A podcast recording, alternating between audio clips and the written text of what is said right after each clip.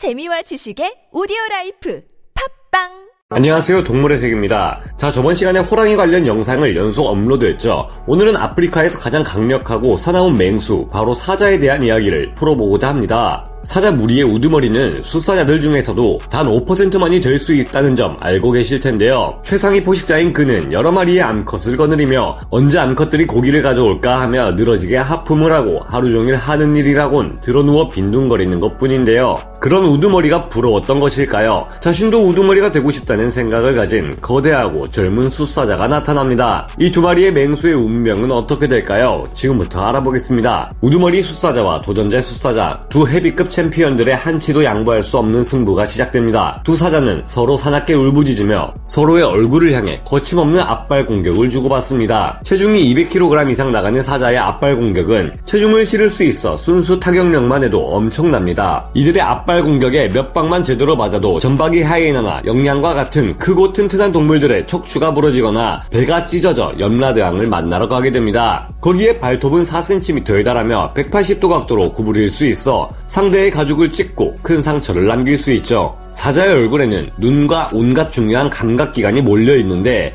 가죽은 또 얇아서 약점이라 할 수 있는 부위입니다. 눈의 공격을 맞을 경우 시력을 잃을 수 있으며 볼과 같은 부분을 찢긴다 해도 상처가 감염되어 죽게 될 수도 있습니다. 턱을 정통으로 맞을 경우 사냥도 할 수 없고 먹을 수도 없어 굶어 죽을 수도 있고요. 왕은 도전자의 얼굴을 공략하기 위해 사납게 돌격하며 펀치를 날립니다. 도전자의 반격에 얼굴을 정통으로 맞은 왕은 금세 쓰러지고 맙니다. 하지만 왕은 여기에 당하지 않고 도전자의 앞다리를 물어버렸습니다. 사자는 길고 날카로운 송곳니를 가지고 있으며 이 날카로운 이빨은 공격하는 대상에게 깊이 파고들어 심각한 부상을 야기할 수 있는데요. 이제는 마치 씨름 선수처럼 서로를 붙잡고 힘겨루기를 하며 서로의 얼굴을 물 기회만 노리고 있는데요. 도전자가 잠시 방심한 사이 왕이 다시금 앞발을 날려 도전자의 얼굴에 강한 일격을 날립니다. 왕의 공격에 입을 크게 다친 도전자는 즐겁을 하며 도망가고 왕은 불청기에게 침입을 힘겹게 막아냈습니다. 힘겨운 싸움이었지만 왕은 운 좋게 왕좌를 지키는데 성공했고 무리의 새끼 사자들 또한 살아남을 수 있었습니다. 이번에는 한 마리의 떠돌이 숫사자가 짝짓기라는 일생일대의 미션을 수행하기 위해 암사자 무리를 향해 다가옵니다. 자신의 혈통을 유지하기 위해서는 이 숫사자는 자신의 모든 것을 걸고 이 무리의 지배권을 빼앗아야만 하는데요.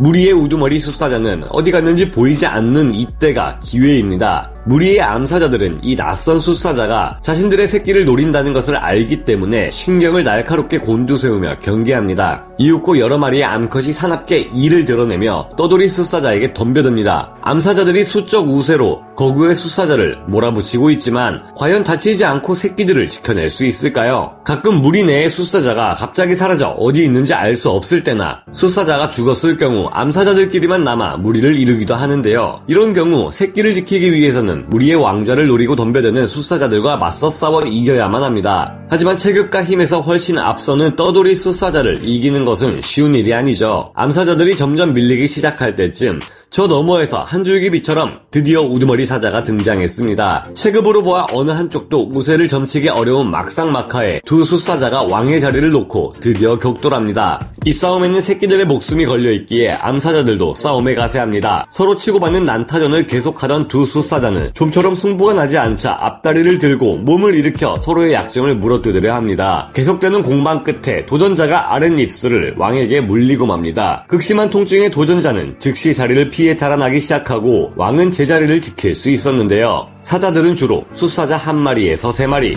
열 마리 안팎의 암사자들로 구성되는 프라이드라는 조직을 이루는데요. 사자들은 고양이과 동물들 중 유일하게 무리를 짓는 동물이죠. 아프리카 대륙에는 다른 대륙과는 달리 초식 동물들이 전반적으로 크고 사나우며 무리를 짓기 때문에 사냥하기 어렵기 때문인데요. 매복할 곳이 별로 없는 탁 트인 초원에서 사냥을 해야 한다는 것도 그 이유 중 하나입니다. 정처 없이 떠돌아다니는 숫사자들은 호시탐탐 이 프라이드의 왕좌를 노리고 해볼만하다 싶으면 싸움을 걸어옵니다. 그런데 새끼 사자들이 왜 위험하다는 말일까요? 만약 이 싸움에서 도전자가 이겼다면 지금 살아있는 무리 내 모든 새끼 사자들은 죽음을 맞을 수밖에 없었을 겁니다. 이유로는 새로운 숫사자가 프라이드를 장악할 경우 가장 먼저 해야 하는 일이 기존 숫사자 새끼를 모두 죽이는 것이기 때문인데요. 냉혹한 자연의 섭리이지만 암사자들은 새끼가 없어지면 얼마 후 다시 발정기가 찾아오게 됩니다. 그렇게 되면 새로운 왕은 오로지 자신만의 유전자를 물려받은 자손들을 퍼뜨릴 수 있게 되는 것인데요. 이때 어느 정도 자라서 사냥이 가능할 정도로 큰 새끼들은 도망을 가게 됩니다. 아주 드문 케이스로 기존 숫사자들의 새끼들을 죽이지 않고 그냥 쫓아내기만 하거나 새로운 왕이 떠나게 될 때까지 함께 사는 경우도 있습니다. 겉으로 보기에 프라이드의 왕좌를 차지하고 있는 수컷 사자는 위풍당당하고 너무나 부러운 존재일 수 있습니다. 하지만 이들의 진짜 인생을 알고 나면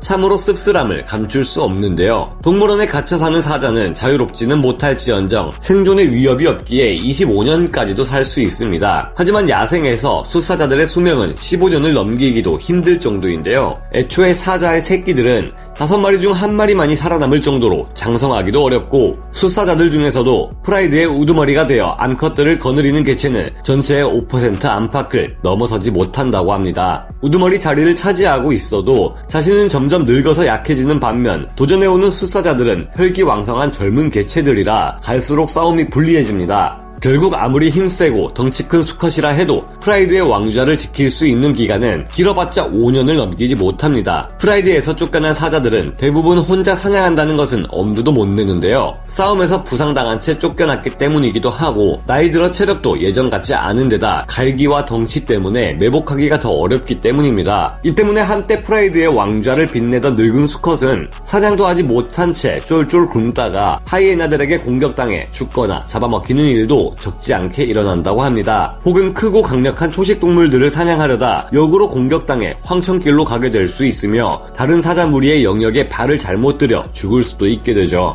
무리에 끼려면 다른 사자 무리의 우두머리 수컷을 몰아내고 그 자리를 차지해야만 하는데 이미 부상을 입고 쫓겨난 마당에 성공할 가능성보다는 실패할 가능성이 더 높습니다. 만약 실패할 경우 더 큰 부상을 입고 그대로 죽게 될 수도 있겠죠. 이런 점을 보면 암컷 사자의 인생이 좀더 속편한 것 같은데요. 암컷의 경우 다른 사자와 싸우거나 무리에서 쫓겨날 만한 일이 훨씬 적습니다. 하나의 사자 무리에 들어가고 싶다면 면접 결과 사냥만 멀쩡하게 잘한다면 오케이 합격이기 때문이죠. 대신 매번 사냥은 암컷들이 해야 하니 이것 또한 쉬운 인생은 아닙니다. 사냥하다가 사나운 초식 동물의 반격에 목숨을 잃을 수도 있고 무리 내에 사자들의 수가 많기 때문에 사냥에 성공한다 해도 돌아가는 고기의 양은 많지 않으니까요. 자, 정리해보면 숫사자의 인생은 짧고 화려하며 굵지만 끝이 비참하고 암컷의 인생은 안정적이지만 가늘고 길다고 볼 수 있겠습니다. 힘겨운 숫사자의 인생을 보면 누구에게나 권력은 영원하지 않으며 쉽게 살아가는 동물은 없다는 생각이 드는데요. 사는 게 지치고 힘들 때 야생의 사자를 생각하면 조금 위로가 되지 않을까 싶기도 한데 여러분들은 어떻게 생각하시나요? 사실 걔네도 걔네 아프리카 사정이고 우리도 우리 나름대로 바쁘다 바빠 현대 사회에서 숨막히는 삶을 살고 있기에 누가 누구를 위로할 수는 없는 입장이긴 하죠. 소설 데미안으로 유명한 작가인 헤르만 헤세의 시타르타라는 책에는 이런 내용이 있습니다. 마음속 깊은 곳에 누구도 발들이지 못할 조용한 오두막을 만들어 두라. 뭔가 힘든 일이 생기거나 결단을 내려야 할 때, 가야 할 길을 확인해야 할 때, 그곳으로 돌아와 내 진정한 마음과 천천히 대화를 나누라. 그곳은 나만 드나들 수 있는 비밀 대피소이자 내가 새롭게 태어나는 소중한 장소다.